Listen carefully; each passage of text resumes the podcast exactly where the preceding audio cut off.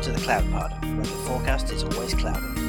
We talk weekly about all things AWS, Google, and Azure. We are your hosts, Justin. Jonathan. And Peter. Episode 59, recorded on February 12th, 2020. The Cloud Pod goes to Mars. Hey, good evening, Jonathan. How's it going? It's great. I've had a really good fun week this week. And uh, coming fresh out of quarantine, uh, Peter has joined us back from his trips to Asia. Hey, Peter. Hello. Can you hear me? Live Yes, yes, we can. from the quarantine cell. How's it going? It, it's been going well. We uh, we missed you last few weeks, but uh, I know you've been having uh, much more fun enjoying some Japanese whiskey. How was the uh, How was the trip in general? I had a ball. I was in Okinawa, which was awesome, and then uh, spent a ton of uh, ton of time in uh, Seoul, which was my first time there, and it was incredible. And got to I got to do tons of stuff there. It was super fun. Very nice. Uh, hopefully, you were not uh, too bothered by coronavirus running around. It was crazy. We had we were staying in a hotel where every time you came in the building, every entrance to the building was guarded by someone with a thermometer, and they would laser check your temperature before you're allowed in the hotel. Wow. Yeah, and it was funny because there's and like every single person on the street except for me is wearing a mask, and uh, they had like one confirmed case in the whole country. Everyone remembers SARS, so they're, uh, they're everyone's very concerned. I think over there. I've seen it even on airplanes here in the states, people wearing masks and uh, being very concerned. So good to be diligent, I guess. But uh, hopefully, we get uh, control of this here pretty soon before it gets too bad. Yeah, definitely, definitely affecting many people. Well, we are we are glad to have you back. We did uh, have Ian and Ryan join us while you were gone, and it was a good time. But uh, we always enjoy you here on the show. It's awesome. Happy to be back. All right. Well, let's jump into the news. Uh, Amazon Web Services, of course, has announced registration for Amazon Remars. Uh, Amazon Remars this year will be in Las Vegas at the lovely Aria Casino, June 16th through 19th in Las Vegas, uh, with standard pricing starting at 19.99. Uh, if you are a NASA astronaut or former astronaut of any country, not just NASA, uh, you can go for free. So just keep that in mind. If you're out there listening and you you rent a space, you can go for free. Uh, new for this year at Amazon Remars, the Developer Day is uh, now available for engineers and developers to engage with the Amazon product teams. And there are over 100 main event sessions and activities featuring visionaries working on the future, organizations applying these technologies today, and even taking a peek behind the curtain of Amazon's own implementations. Check out Machine Learning, RoboMaker, Alexa Skills, and Alexa for device makers, all at Remars. And if you're a student or an academic, uh, there's also some special discount pricing for you if you follow the link in the show notes to this article. Oh, there you go. Is any are either of you going? That's to be decided. Oh, nice. Still up in the air. I'm I'm I'm uh, looking for a promotion to a VP or above, so I can get a ticket. Um, so that's in uh, Justin's court right now. Justin, go ahead and approve the promotion to CEO. That's right. yeah. Jonathan. That's right. I, I, I mean, I mean, technic- technically, you are the VP of technology here at the Cloud Pod, so I, I think it's a fair, fair ask of them to give you a free ticket to go to it. yeah, we we could, we could try for that. Yeah. yeah. I mean, I should reach out to our media contacts see if we can get to either a media pass or. But I, I heard that if you had a media pass, nobody would talk to you. that is that is true. They don't want to talk to you. Even better. Maybe. so I, I just got one question about Remars. Um, is this like reinvent's just full of uh, like the low lifes now, and they they had to have a whole new conference just for the elite? Because it kind of seems like you know with the price point, and it's still for developers. So like, why why the um, why the difference now? I think it's trying to be specialized and heavily focused at robotics, manu- you know, and machine learning for this type of technology, uh, self-driving cars, and I think they felt that was a big enough of a market that they wanted to address it separately. We talked about at uh, CES, you know, all of the Amazon automotive stuff. This is a great place for them to showcase some of that technology that doesn't maybe fit into reInvent. I think, uh, but you know, it, it is a good question. But again, this is the Amazon Remars. This is Jeff Bezos's baby versus uh, AWS reInvent, which is AWS. So Ah, that's a good so I think it's it- that's also part of it as well as that the naming kind of indicates you know the focus and where the where it's at. I would be uh, I'd certainly look forward to going if I had the opportunity. Yeah, I I I, I don't think I want to go. I'm gonna go to reInforce, pretty sure, and then I'm skipping reInvent, sending you guys instead. Uh, but uh, we should definitely try to get someone out to Remars. I don't know, like if you get a chance to be around robots or around uh, information security people, I, I'm going to pick the robots. I mean, you're the things I like to do for fun, things you like to do for fun. They're different, Jonathan. It's okay. okay. Well, uh, over on the uh, AWS open source blog, which we don't typically talk about a lot there, because it's it's typically more blog posts over like this one. Uh, they posted a, this neat serverless code to let you sync route target updates across the route table. Uh, this is a Lambda function uh, triggered by an API gateway REST call for either an event or a polling client, uh, which they provide you an example code of. And the Lambda function itself retrieves the main default route table for the VPC via the identifier supplied, and if valid, then selects the route via the IPv CIDR block included in the request body. This match route is validated to ensure that it is an inactive state in the main route table and then passes it over. Uh, so you can get a lot of automation in your process for syncing routes across multiple VPCs. I think it's kind of neat. What do you think, Jonathan? Well, it, it is kind of neat in itself. I mean, I, I love serverless as a technology, and this is a really good use case for people who maybe have only a few VPCs or something. But um, I think Rube Goldberg would be excited to see this kind of solution when you have things like Transit Gateway, which would solve this for you anyway. I mean, why why orchestrate route changes across hundreds of VPCs when you can do it centrally with a Transit Gateway solution? Good point. Good point. Yeah. Uh, Yeah, we love building stuff like this when there's some crazy requirement why we have to do it, but then you think, you know, there better be a crazy requirement why you had to do it. Yeah, Yeah. and, and I mean I, the, the the the 15 seconds uh, SLA for the route changes things that's all really cool. I, I really like what they've done here. In fact, I think that the pattern in general is very good for orchestrating changes. But I think networking has kind of already been solved now, so I may, may, maybe we can reuse the same pattern for, for other things. yeah, I think it's it's good for a pattern that you definitely want to take a look at. But it it is definitely nice to have these really practical examples for these solutions, even though they're not always the right solution for everybody. And that's why I do really enjoy the open source blog um, for these type of solutions. But they're typically not newsworthy. But this one is kind of cool because if this is a problem you're having, this is actually kind of neat solution for that. But I agree, it is a little bit Rube Goldberg. Uh, you could do something a little different. Yeah, I like it. Well, Amazon CodeDeploy is now supporting linear and canary deployments for Amazon ECS. Uh, this is via the CodeDeploy pipeline. It's of course Code Pipeline supports blue and green use cases to safely test new versions. Uh, this leverages the ALB weighted target groups, and you can use CloudWatch alarms. And if an issue is detected, CodeDeploy will automatically reverse the traffic routing to your original version and de uh, de uh, those new containers. Uh, there are some predefined linear and canary deployment configurations available, from uh, including 10% every five minutes, 10% every 15, uh, or 10 every one or three minutes for a linear deployment. Uh, the blog post will walk you through setting up the entire process, uh, which is really great if you want a step-by-step guide. Uh, and this is a pretty nice feature available to you now if you're doing a lot of work with ECS, which uh, I happen to be. So I'm going to ask you a, a very important question to me.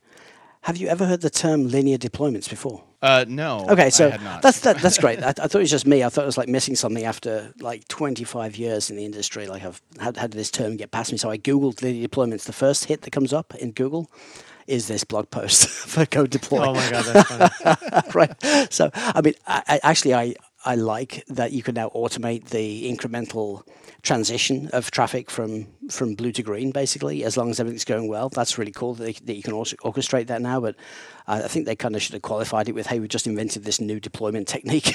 well, but I mean, is Yeah. linear deployments really just rolling deployments?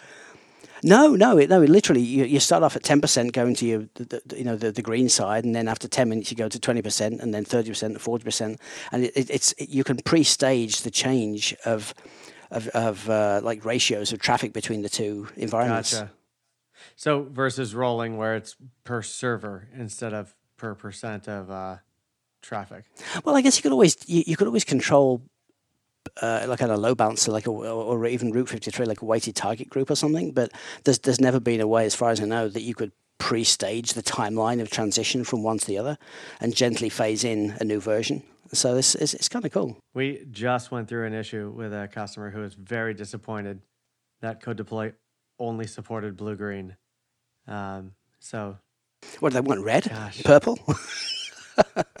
no, they want a Canary. They want a Canary on ECS, oh, I and see. it wasn't available yet. Okay. So Well, the hard their, news their problem has is been now been coming. solved. Well, yeah, after after the engineering has been done to yeah. circumvent the problem. well, that's that's I mean that's the beauty of building on anyone else's platform. You always have a risk of getting Sherlocked. Yeah, There you yeah, go. yeah. So, oh well, that's a that's a bummer. You ma- build that beautiful code, but now you Yeah. now you can replace it with something Poo-poo. that you don't have to Throw it away. maintain. On the bright side, you were you're ahead of the curve, right? Yeah, What we do, yeah. Maybe on one side of it, you get to charge them twice. You get you charge them for the complicated way, and then you get to charge them to replace it with a new tool. New tool. Yeah, but that breaks my heart though. Yeah. Yeah, yeah, it's always a bummer. uh, consulting. It's fun Yeah. times. Uh, Amazon QuickSight uh, has launched enhancements to narrative editor and anomaly detection. Uh, this now allows you to use a full screen narrative editor with a preview mode. Uh, and so I had seen this actually in a report that Ryan had built for me uh, on server growth at my comp- my day job, and uh, it was interesting because I didn't actually know how he did it. I thought it was just like a manual text field where he had a dynamic field that would just change it. Uh, but apparently, it's using this narrative features, and so then I asked him if this was cool, and he said, "Oh, yeah, that editing those narratives is garbage." And so this is a much better improvement. so Well, uh, he apparently he apparently says this is a, a very welcome change to uh, QuickSight, and so uh, if you are trying to use this uh, in any way, this is now available to you. It also supports static and dynamic URLs within the narrative, allowing you to create URLs based on custom computed functions. Uh, and now you also can leverage machine learning to allow you to define thresholds for anomalies that you can then tie into that narrative as well. So overall, if you are trying to use QuickSight for something more elegant, uh, this is pretty nice. QuickSight's coming around. I mean, uh, I don't think it's ready to replace Tableau in most companies yet, but maybe someday. Maybe Yeah. someday. It sneaks up on you, right? It sneaks up on you. All of a sudden, everyone's like, "Why are we paying all this money for this third-party product when When we could pay Amazon instead, yeah. That's, pay, well pay Amazon like a tenth the cost?" Yeah. I, although uh, if you use that new VPN client they have, uh, I, I did see that it's like 50 cents per user per hour for that. So you know, I don't know if that's cheaper than just running your own open VPN server. Not yet. exactly. Not yet. Uh, well, the uh, well architected tool uh, has now caught up to the uh, legacy version of the well architected framework. If you were losing the old method where Amazon would come in and do your architected review, or you're having your partner come in and do it, uh, they could get a lens uh, to basically change the questions to be more specific to serverless or HPC compute workloads or IoT. Uh, so that is now coming to the well architected tool, so you can add that same lens right to your uh, self assessment, or if you're using a partner that your partner is using to do it. Of course, the well architected review typically consists of operational excellence, security, reliability, performance efficiency, and cost optimization. Uh, and if you think about that in a, in a serverless world, uh, cost is maybe less of a problem in many ways. Uh, but now this is coming here to, with the first one being the serverless, and the other two will be coming uh, shortly, apparently, according to this blog post. That's awesome. Yeah, uh, we're a well architected practitioner, and I enjoy using this tool in general so much more than the old spreadsheets we used to have to use.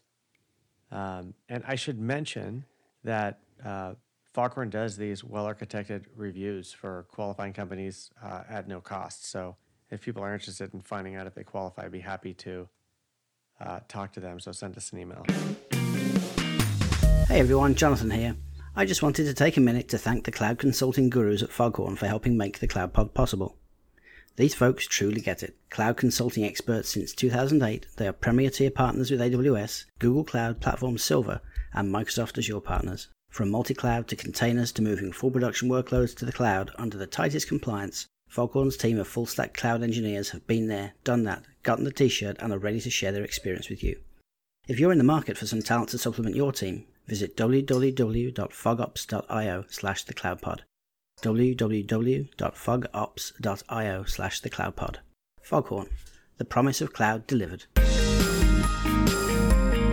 also heard uh, if we use you to do the walkthrough review and you find problems, they'll also throw in a credit to you to help us fix them. Not only do you get it for free, but you also get some of the resolution for free too. Exactly. Yeah. So they they they counter the cost you would pay us to do the remediation by giving you AWS credits for your account to match. It's awesome. It's been super valuable for our customers who were, you know, on the fence about it. We brought it up to them. They weren't they didn't have a dying need for it and then found some really cool low-hanging fruit that they can take care of really easily. We took care of it and then it's effectively free. So it was super fun. So, can you tell me like some of the things you may have found and, and help resolve? Because I've been through the Well Architect review with um, like a solutions architect from Amazon before, and I, I kind of found it to be kind of very basic. I mean, you know, I using auto scaling groups, I using CloudWatch for, for logging, I using this kind of thing. Yeah. So, like, what, what what what what can you bring like that's above the the most simple common practices? So I guess uh, I'll just name one thing that I've noticed across a few customers, and that would be credentials management, where um, they don't even realize how they're handling credentials uh, until you start asking, and um, and you have the right people in the room to answer. Uh, and you know, your company is a pretty sophisticated company, but a, a lot of people are learning this stuff on the fly, where they're training their individual resources. They're not bringing in experts to build a practice, and people just don't know that they're not supposed to, you know, follow the examples online where you hard code your credentials into your code or, you know, they're in a plain text file in their box and um, you know, other other situations like that. So credentials management has has been one that's surfaced many times, even if people are doing it uh, uh, in a in a secure method. It might be a really high maintenance method where we can lower that maintenance level by you know getting rid of the complicated method they're using to secure credentials and just replacing it with pro, uh, instance profiles, things like that. You find and uh, can replace pretty easily and and eliminate a lot of ongoing management cost or greatly secure their environment. It, on, on, credentials, I, I've been playing around with um, SSM a little bit recently, and I kind of tweeted about it, about how wonderful it was and how everything else was dead to me. And I, I really kind of feel that way because uh, I realized that you can give SSM a role which gives it permission to get secrets from a secret manager, but you don't have to give the instance profile the, the permissions to get the same secrets. So SSM can run an automation mm. document, get the secrets, do the configuration, and everything else. Then then it can completely go away. Like it's you know you're never going to call it again because it was in user data. And now now if in, if anyone breaks into the instance, they, they have no access to those secrets anymore in plain text. It's it's really really cool. Yeah, you'll have to tell us more about your SSM adventures here in a future show on your cool yeah. segment. I would love to. I mean, it's it's definitely. I mean, it's cool tool worthy for sure. Yeah, definitely. Uh, we're actually going to do an immersion day on it pretty soon. I'm super excited about. Multi-region asynchronous object replication solution is uh, now available to you. This is a quick start solution that allows you to set up replication of an S3 uh, put event in one region, change it in a different region. So, for example, create the object in Oregon, in Singapore region, you can rename it, and then you can delete them in Dublin region, and all those changes are replicated to all of the regions around the world. Uh, the solution is designed for workloads that can tolerate loss events and variations in replication speeds. And again, uh, this is the second pattern we have today that I think was kind of interesting uh, that some customers try to get try to figure out how to do. And this is a nice solution for that as well. Uh, I think Jonathan, you might disagree. um, I mean, when you when you publish a blog post and you preface the whole thing with, "This is really for people who don't care about resilience of data and data loss and everything else," then I, I kind of I kind of wonder why it's uh, on the corporate blog because people generally care about those things. I mean, I, I guess all, what, what they've what they've turned on is the ability to replicate things which weren't replicated before. So before, if an object was placed into a bucket because of a replication event, it wouldn't cascade to other regions, and now you can cascade those changes to other regions. But um, it, it, bothers me that it's a solution which is not, which has no integrity. You know, there's no file locking, there's there's no object locking, so it's it's really um, luck of the draw. So while it may be useful for some re- for, for some things, uh, I, I wouldn't want to be involved in a project where um, people didn't care about the resiliency of their data. Yeah, I, I saw it as a um, sort of a ninety-five percent complete solution for companies who build an app that isn't multi-region aware, and so uh, but they want that they want to go from single region to multi-region, and if they can get away with you know some sort of you know risk of data loss there. I mean, my bet is you're not going to see much, if any, data loss ever with this solution, and that that's like that's their uh, legal language on the bottom. Uh, but you can take this app that is not smart enough to have to deal on its own with um, handling you know data in multiple regions. It just knows how to write to a single bucket in its region and roll that out to a bunch of regions without any change to your application code. But I think what Amazon really need is a, a global bucket option, where yeah. j- just like yes. just like just like you have multiple copies in a in a region in multiple AZs for S3, th- they should offer a global bucket option where it replicates those things natively to another region without you. I mean, I, I, know they have the, the sync option, but that's even that's kind of like asynchronous. It may take ten minutes or fifteen minutes to get your objects there, but I, I, I think they they need to have a global bucket option. Yeah, and this is kind of, like, I guess it's like a this is like a, a semi-implemented solution of that, but um, I, I, guess it still doesn't make me feel comfortable. Yeah, I think it's like the prequel to that. Yeah. Yeah, I would love to see this actually become a solution that Amazon takes care of and manages for me, and I don't have to worry about it uh, versus deploying this Lambda function I have to keep updated. Yeah. It's like the remember the uh, uh, highly available scripts to keep your to run to uh, NAT gateway instances, NAT instances. Yeah, the heartbeat thing. yeah, that thing actually caused more downtime Yep. for our customers than it saved. But like they created that, and that was like the prequel to NAT Gateway. Oh yeah, I remember when. Yeah. Moving on to our good friends up at Azure. Uh, Mark Russinovich, uh, the CTO of Microsoft Azure, is back with another blog post this time on safe deployment practices in Azure. Uh, of course, uh, the primary cause of service reliability issues that are seen on Azure, other than small but common hardware failures, is change. And so this walks through uh, with a guest written, a guest writer, uh, Christina Del Amo Casado, uh, has basically walked you through the entire way uh, that their deployments are practiced, how they use canary regions, early access regions, etc., to make sure that these changes go in without a hitch, which is really quite interesting. Especially if this is a cloud that you're building on as your primary cloud, you should really know how these things are architected, and that'll help influence your architecture as well. Just like we know in the case of AWS. Uh, that they typically don't allow services to talk cross regionally. They don't want a regional dependence. Uh, and so this is an area where Azure has slightly different model, and so you should be aware of those things when you're architecting your application. So we won't talk about the whole article because it's it's quite lengthy. Uh, it's very interesting, and I, I read through it last night and was was impressed with the level of detail they have here. Uh, and definitely, if you're using Azure, I recommend going to this link and reading through this. I'm I'm kind of hoping this is like just the beginning of Azure sharing their um, their their knowledge and their best practices, just like Amazon did at reInvent with with Werner, uh, you know, announcing their portal where they're publishing their white papers on how to do things at scale.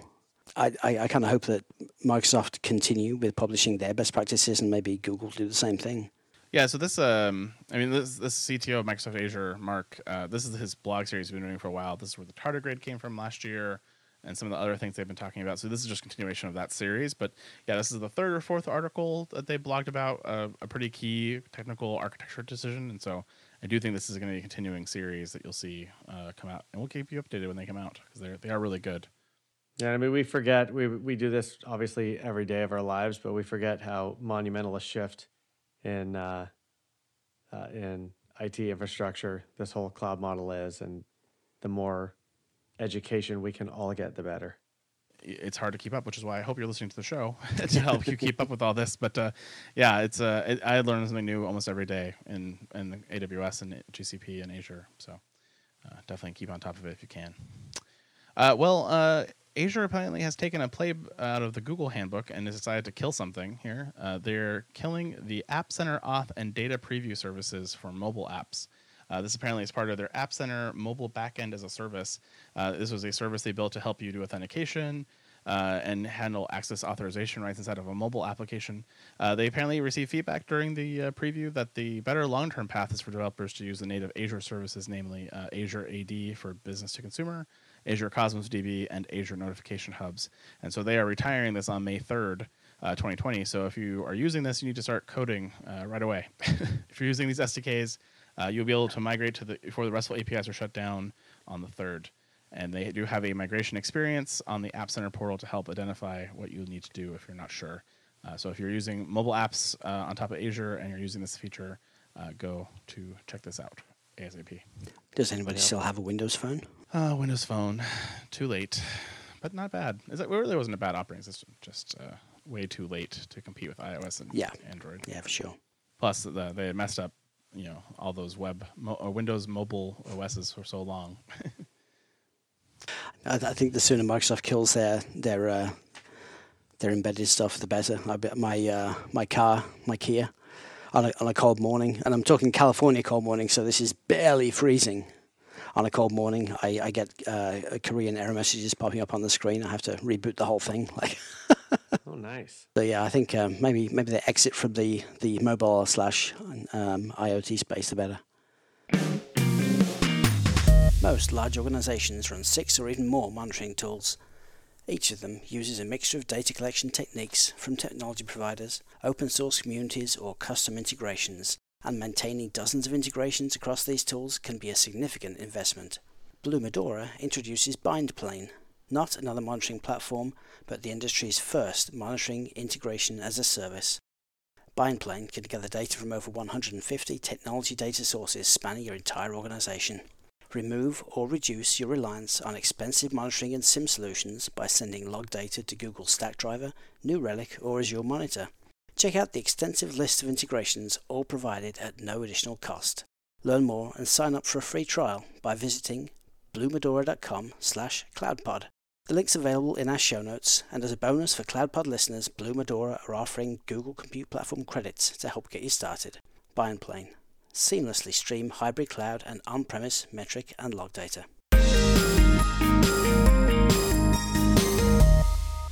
Maybe that's a feature. It's like uh, it's that cold. You must not be in San Francisco. You're in Korea. Maybe maybe it's just telling you in Korean that the roads are frozen. Yeah. And you're just you're just like, no, what is going on? And you just recycle it. So it's a bad bad uh, bad translation in the language.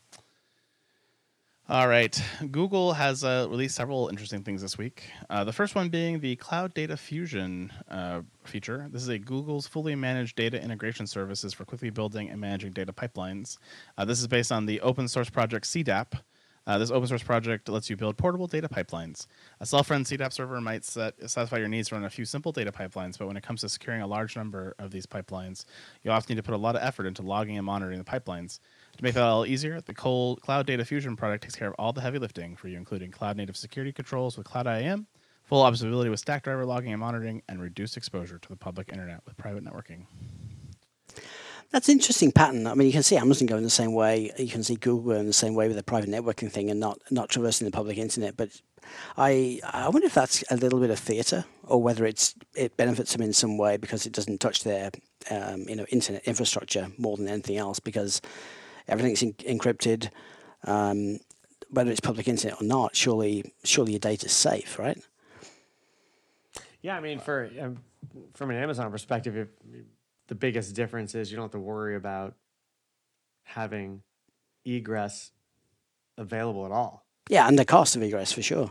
There's definitely a, definitely a performance increase if you don't go through their you know the, the NATs out to the public IP, IP space. But But yeah, and if you just don't want to route like from a from a isolated subnet out to the internet at all, you just want no NAT, yeah, and you still want Yeah. access to the Amazon services, you can get it. Yeah, I, I, think I think it has to do with latency too. If it can getting the NAT out of the process, getting the internet gateway out of the process, and just being able to connect it directly with something a little bit more robust in their network, that might be a, a much faster, less latent experience. Well, the uh, the next one is if you are building those data pipelines, uh, it's important to consider the business needs now and in the future. And so they have provided the Cloud Composer, uh, which is a Google service built on top of Apache Airflow. Uh, this is a fully managed workflow orchestration service that lets you author, schedule, and monitor pipelines that span across clouds and on-premise data centers built on Apache Airflow and using the Python programming language. Uh, the rest of the article goes through how to scale your systems for optimal performance using Airflow, and Google provides you a handy sizing calculator to help you get this right uh, the first time. Is that like cron? Uh, sort of. That's pretty much cron, right? I mean, a more complicated cron that runs a data pipeline that transforms your data. Sure, I guess so. Sure, It's like cron. I'm fine with that. I think Airflow was a uh, did it come from Uber or I think it, I think it was created by Uber and Apache took it over as a workflow automation solution. It's pretty cool. It is pretty neat. Uh, I had checked it out a while back and was always impressed with what it could do from an orchestration perspective. All right, moving on to our next story. Uh, Google Kubernetes has new friends uh, in that Windows server. Uh, Windows has gone full Kubernetes on GKE. Last year, the community, of course, had added that support for Windows container hosts. Uh, now, this feature has made it to GKE only six months later. Uh, Windows on GKE is part of a commitment to provide a first class experience for hosting and modernizing Windows server based apps on Google Cloud. Uh, running containers on Windows can help you save your money, uh, as well as this beta release uh, can run si- uh, can run Windows and Linux containers uh, side by side in the same cluster. The release also adds several other features for your Windows Server containers, including private clusters, node auto upgrades, regional clusters, GMSA support, and LTS and semi-annual channel service channels for support. Like we're building Windows images now, and it takes like two hours to patch with all the reboots you need and everything else. Two hours to patch a Windows machine from a base image. It's just it's insane. Even the most recent base. base Absolutely, and like and you, you want a Windows, you want to run a Windows VM, um, a, a decent size one, like with like 60, 64 cores or something. It costs you twice the price because of licensing costs for Windows than it does for Linux VM. I think people would be better taking that money and spending their time porting their apps to to a different platform. But in the meantime, I think I don't know. I just running a container-based infrastructure is is such a different paradigm from a uh, a server-based infrastructure, and if you're ninety percent Linux, ten percent Windows, how great is it to be able to still be in that one paradigm for you know for all of your infrastructure, even if ten percent of it is not as good as the other 90%. But is it, is it really that easy, though? I mean, is it really that easy to drop a Windows app into a container and, and say, great, we're, we're in containers now in the, in the cloud? I, I haven't seen it with Windows. I, have seen challenges with, you know, because we're talking about Windows Core and we're missing lots of the UI components. We're missing lots of uh, support for uh, different fonts and things if you want to render documents. That's one being one of our mm-hmm. challenges, challenges at least. Um, I don't know. I think uh, I think the the effort to to, to, to move to containers with Windows is probably equal to the effort to move to a different platform anyway. That's just my opinion. Everyone's got opinions. I haven't tried enough. Yeah, I haven't done enough of it yet either. It's still too new. Not to mention the uh, the containers are like four gig in size. yeah, I mean there, there's that little issue. You require disk so much is storage. Free. Yeah, disk is free. Doesn't matter unless it's that ultra premium blob disk. Then it's not so free. Ah, right. Uh, Google is bringing 2020 Vision to your data pipelines with their some new enhanced monitoring. So this is uh, apparently some standards they've created around data flow observability uh, features that will allow you to identify, diagnose, and remediate your pipelines faster than ever before. Uh, there's a quote here from uh, Mateusz Juraszek, software engineer at Ocado Technology. Uh, the killer feature of the page is the ability to see the throughput of each processing step. It's great to, that all the statistics are gathered in one place in the job metric page. Displaying data freshness and system latency enables us to quickly and preemptively detect anything that might affect reliability and then use other charts or logs to investigate and address what we discover.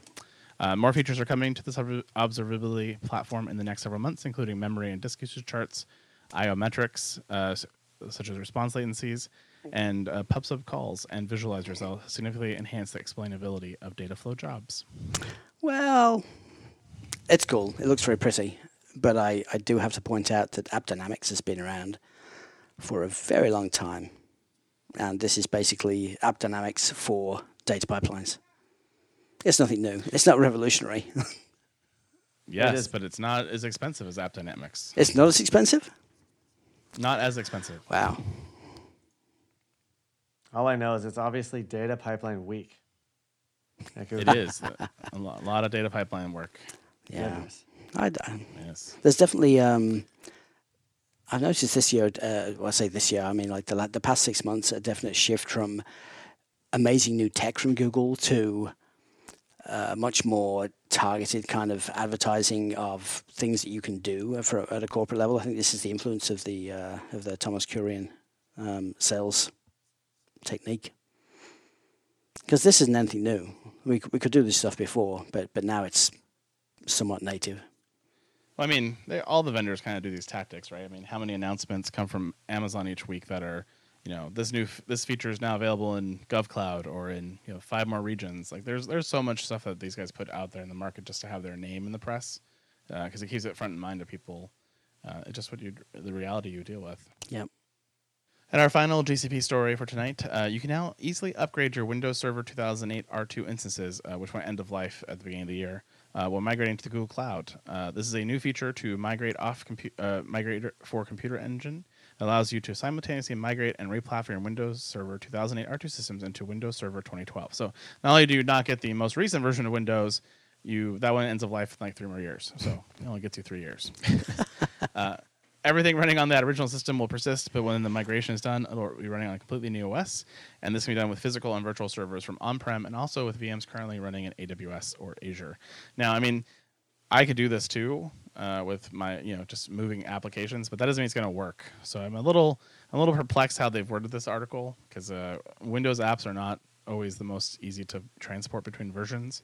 Uh, and as well, you still have to do regression testing and a bunch of other stuff. So do take this with a grain of salt. It's not a silver bullet to get you out of that uh, security compliance issue that you're running Windows Server 2008.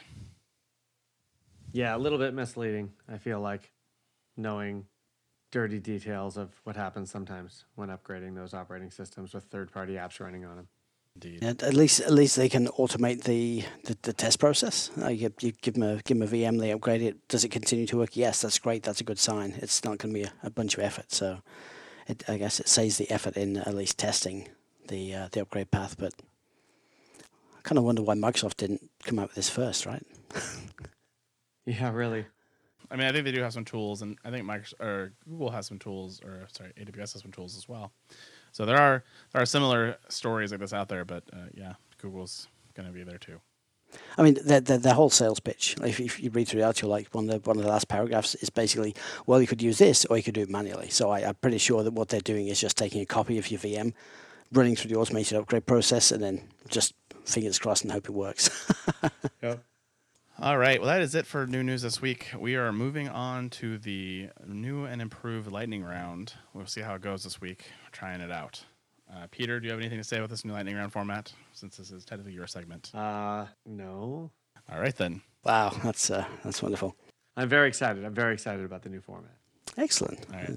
It's uh, Well, uh, much much ma- many fewer opportunities for us to uh, tweak with the, the titles of headlines and uh, mess around this time. Yes, Yes. indeed. Uh, and so, in the spirit of weekend update, we are bringing you the weekend update lightning round. so we will get to it here. Uh, AWS has gotten into the spirit of Carnival by reducing the amount of money that it will extract from you for Lent on R5 and i3 instances in the Sao Paulo region. Let's just hope that Andy Jassy doesn't start wearing Carnival costumes for reInvent announcements. Convinced they'll stop the DOJ and the Orange Goblin from awarding Jedi to the dark side. AWS has announced DoD level 4 and 5 for 12 new services and two features on GovCloud. Well, that's good, but Azure has announced a new log analytics table pane for logging schemas, which is a, a feature release really with uh, a clean modern look. But in this case, the beauty barely scratches the Microsoft Surface. Microsoft has launched a uh, new Azure VPN client. I can only imagine the conversation inside Microsoft went like this. What do you mean Amazon Web Services launched a VPN client last week? And it supports AD and OpenVPN? Dag nabbit, who leaked our roadmap. Ship it now, ship it now. I don't care it doesn't support Mac or Linux. Just ship it, ship it, ship it. Azure SQL Databases has a new automatic tuning default setting for those who need custom performance settings but are super lazy. And secrets from public APIs are so yesterday with the new Azure Key Vault private endpoints. For those of you who love to explore the deep dark archives of your backups, Azure now offers you Backup Explorer. Reminisce with all those files marked "Don't delete ever" that Bob the system admin put on the server in 1998, and no one knows what it does. But the legend of the time someone deleted it, and all of Milwaukee lost power, lives on forever. Oops. For those of you leveraging EventBridge and realizing that it sends too much data, AWS is now giving you a lifeline with content filtering. You should check it out.